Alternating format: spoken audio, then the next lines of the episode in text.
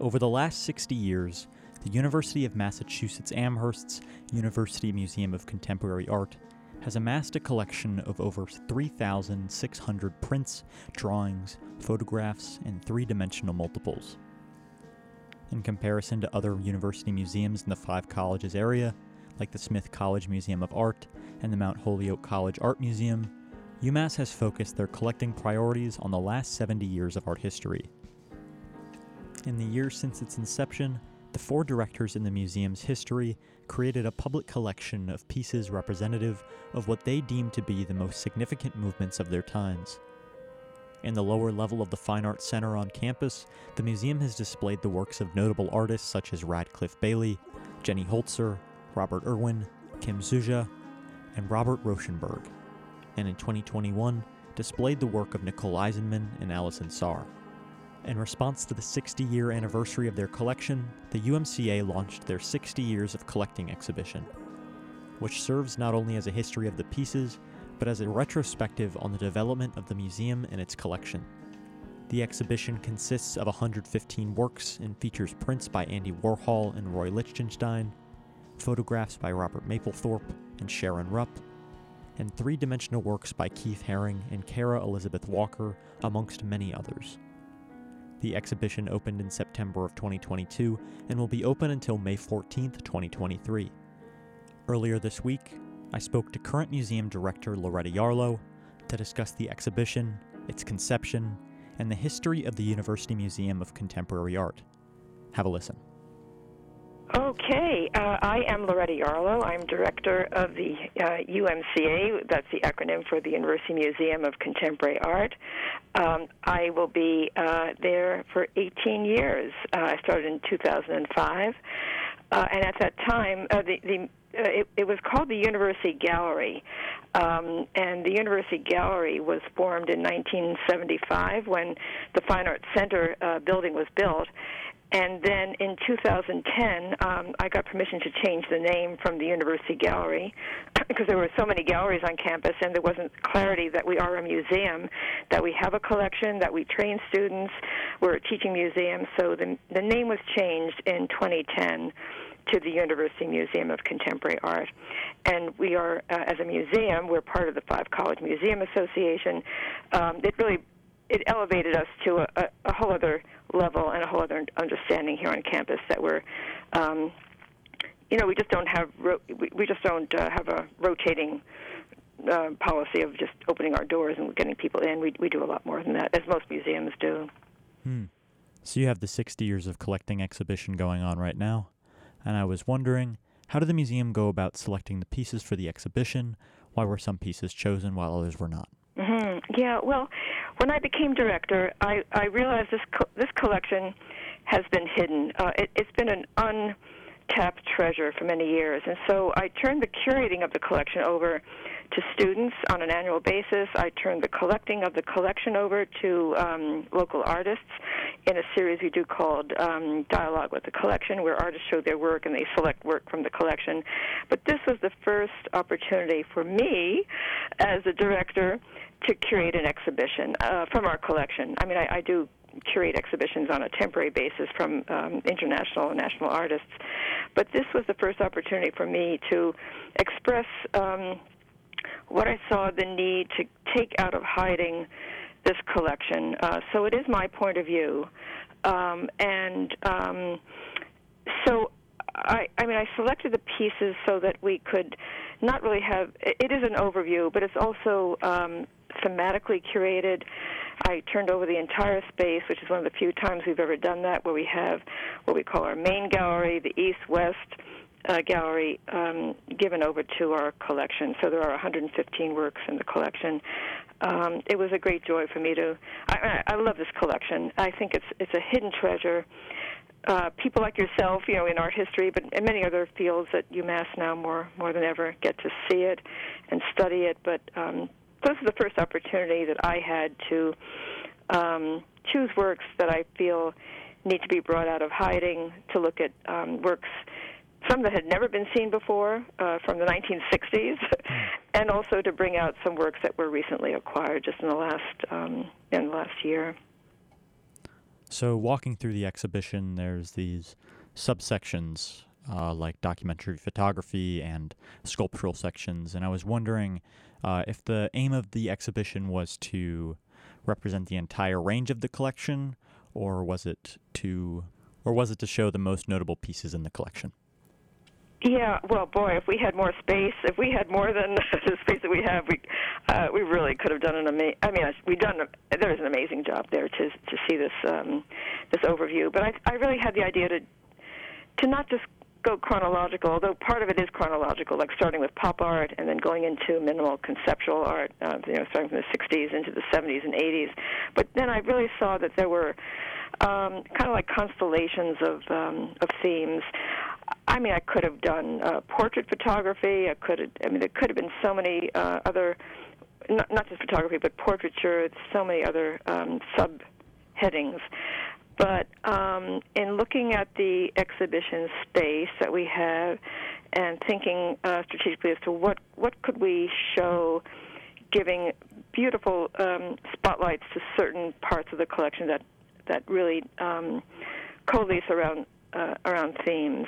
Uh, so that was really the gui- my guiding my guiding um, principle here to think about uh, thematics and um, and metaphors. Even you know the the, the center section. Um, more contemplative art, uh, restorative, whatever you want to call it, uh, uh, and then um, even thinking about the fact that we do have three-dimensional multiple editions. Not many people knew that, but these uh, it's essentially works on paper collection. But well, there you go. We've got we've got sculpture um, that form in, that fit into the category of editions uh, as works you know similar to the um, photography and the the prints. So I just thought a lot about how how do you how do you curate an exhibition that um, is not just um, you know a, a show and tell. It's not just a, uh, a survey. It's not chronological. Uh, how to have some pivotal moments that um, that just tantalize people into thinking more broadly about what uh, w- ways to look at contemporary art. Hmm. And so, to achieve that, I was wondering, I guess, how long was the process uh, of assembling mm-hmm. this exhibition, and what mm-hmm. people worked on it, and I guess how many people? Yeah, well, I guess uh, maybe it, it was a two-year.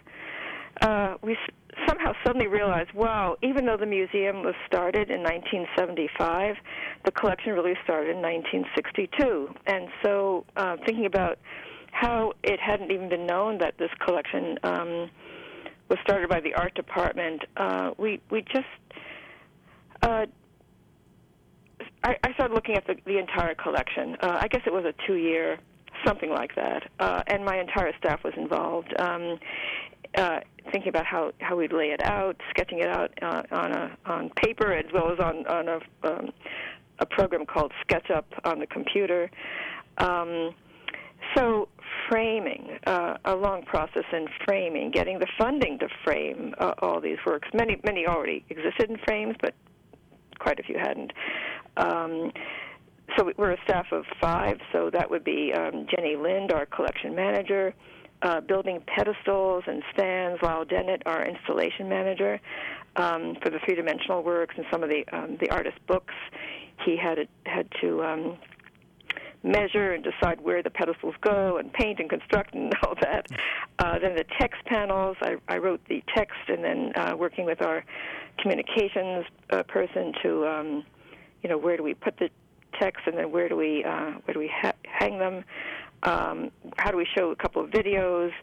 Um, and then we, we, we may have noticed that we actually brought our education curator has done an extraordinary job in bringing in uh, faculty, and she worked with the journalism department to get some of the students to. Um, we chose uh, six artists that they could interview, and so those are. Um, uh, we have what, what they called? Like we have the QR code on the wall, so uh, we had to spend some time with the students to give the get artists permission. Um, so a lot went into this exhibition.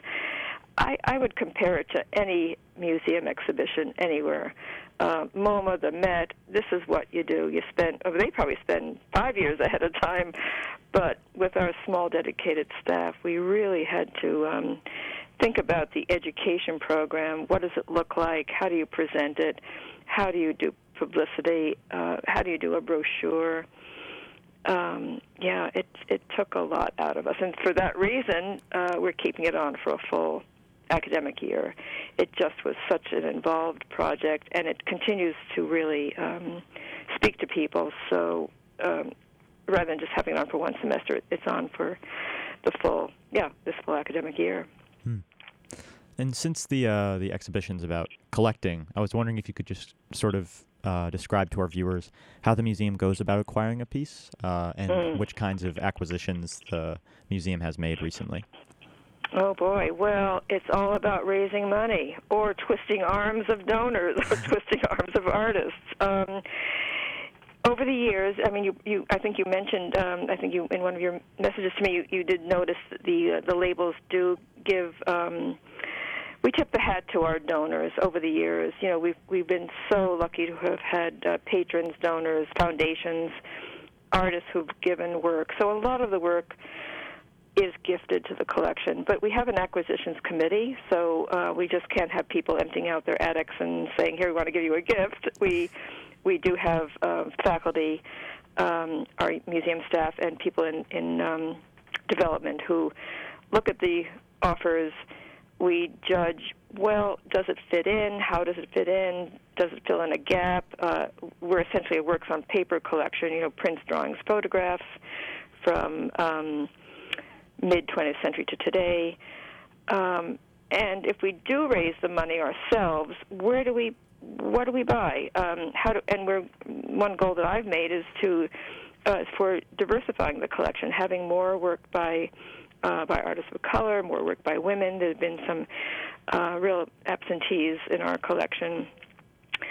Filling in the gaps, raising the money, twisting the arms of these people who we do, where we do see work that we want donated, um, and what I've made really uh, important to me is to have works from our exhi- our temporary exhibitions need to be there needs to be some kind of legacy. You know, if you if you look on our website and you want to see, oh, well, what do you know? Jenny Holzer had an exhibition way back, and what do you know? Um, uh, Martin Puryear had an exhibition. What do you know? You only have to you have to go and search on our website, uh, and you see their exhibitions are documented. But there's nothing. I shouldn't say nothing, but we, I wanted more recognition of what these artists have done and, wh- and how we've helped them in their careers, and have a work in the collection, so people in future can say, "Oh, there's a Martin Puryear in the collection, or there's a Jenny Holzer, or there's a Roni Horn. That artist had an exhibition at the museum. Well, wasn't that a landmark? Wasn't that amazing?" Um, so I'm trying now to um, find money or donations so that we could fill in those gaps um, so that people will know uh, this amazing Iranian artist Shirazeh Houshiary had a show in 1993. Wow! I mean, where, how do you know? There's nothing in the collection, so we need we need to raise the money now. Um, a local artist, uh, Prosheta Mukherjee Olson, had a show um, we're we're raising the money to acquire acquire a couple of her drawings. I wonder personally, how does it feel to see uh, the work of the committee under your guidance being shown alongside the work of past directors? Mm-hmm. Uh, well, I, I'm I'm thrilled that the past directors, uh, in fact, two of them are coming back next week. they, um, it, it's a way. I, I think that it's a nice way to show to give these past directors recognition that um, there's always been the I think there's always been how do I phrase it um, each each of us um, have collected what we consider to be the most meaningful art of our time, and it's like a time capsule of our um, of our of our eras and our tenures. Um, Helaine Posner uh, collected art when she was director in the 80s, and so there are key works from the 80s in the collection. So I uh, I see that as you know, my my uh, way of extending that um, that expansion is by having a capsule version of uh, the, the 21st century, uh, and and sure it's it's what I see being important, but it's also looking to my um, to my committee to saying. Um, how about this artist? How do we go about including? How do we go about finding a work that we can afford? And how do we, how do we make sure that this cutting edge artist today is uh, is represented?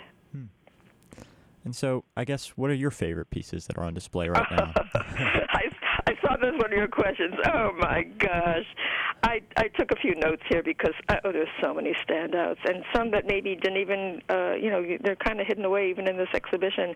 Um, so one work that I recently acquired with my committee is Tauba Auerbach. Um, she is a sculptor. Uh, she did she did this astonishing art object. It's an oversized pop-up book. Um, it's part sculpture. It's part bookwork. It's paper. Um, it's really an advancement in the uh, in the field of pop-up I guess pop-up technology. Um, so in the exhibition, we have six die-cut paper sculptures um, and they unfold in wonderful, elaborate forms. I mean, she, she's she's a genius. She's a scientist. She's an artist. She's uh, and and I got permission from her to show a video of the of each book being opened, um, so that hers is a standout. Um, it's, that's in our um, multiple section.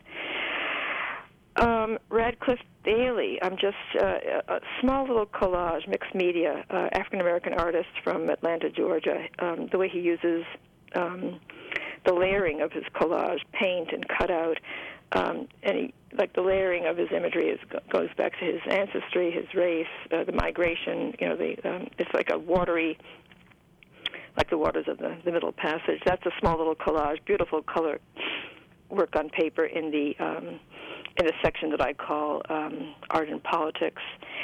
And then there's this hidden little treasure. I didn't even know we had a photograph by Robert Adams. I mean, he is a photographer, 20th century photographer.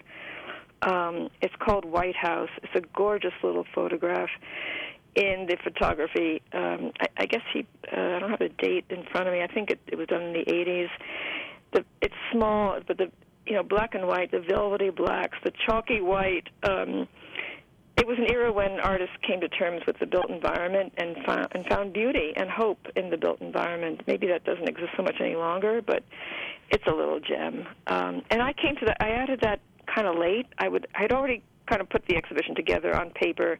I showed it to my staff, and then I said, "Oh my gosh, we have a Robert Adams!" And so he just had a solo exhibition at the National Gallery in Washington, and. um was front page news in the Times. He he had been. I mean, I wouldn't call him overlooked, but um, how many students today even know what darkroom photography is? You know, I once mentioned to a student that the artists produced. They printed their own photographs and they did them in a darkroom. They said, "What? What's a darkroom?" so, so Robert Adams, this little gem, uh, this little White House. So if anyone, if any of your listeners want to go back, I want to look at my favorites. So uh, those, there's so many others. I mean, really, mm. I'm just I'm just thrilled with this collection. It's, and I should mention that there's no other um, museum in the area that focuses on, um, you know, late 20th, early 21st century prints, drawings, and photographs. So the, the other museums certainly have great objects in their collection, but ours, this is our focus, and uh, yeah, it's it's a hidden treasure, really, um, and it's a it's a public collection. It, you own it, I own it, anyone in the Commonwealth owns this public collection. It's not private. And so, so I guess, uh, what work do you do with uh, community groups and I guess within UMass itself uh, to bring people into the museum? Well, I have a great education curator. So when I started uh, work at the museum at, at UMass, we, we had no one on staff who uh, totally was totally involved in bringing in uh, the local community and, and faculty. And so um, the first person I hired was Ava Fierce. She stayed at the museum for about 10 years, made great uh, avenues, uh, created new new inroads with bringing people in, making a program. And now Amanda Herman, as our education curator, works with all the departments, all the disciplines, the sciences. You know, we have nursing students coming in. Um, we have uh, people from theater, all the humanities, all the all the sciences. So it's really um, through class visits. Um, but we're trying more and more to just we're hidden away. I mean, really, we're you know we're I never say basement. We're the lower level of the Fine Arts Center. we're hidden away. How do we get people to just fall in? Um, we're, we we had a dance party last um, uh, when was that in the fall? It was fabulous. We we did it inside outside. So trying to do a little bit more with with music uh, and dance, and but making sure it connects to the art. For example, we have an, an exhibition, well, like the exhibition we have on now, we bring in local artists to do uh, talks and walk through. Um, we have something called Dialogue with the Collection, where local artists can curate um, and they show their work at the museum. Uh, we're having the art salon do a presentation. Uh, so more and more um, yeah, we, we, we have a commitment to the local community uh, and senior groups we bring in for tours. We have um, we used to call them docents. We have student they're called our student educators. They give tours. We stay open Thursday nights once a month. So doing the best we can with a small staff, small budget, but um, great students like yourself and faculty to help you know broadcast what we do, uh, which I think we do on a par with so many other museums.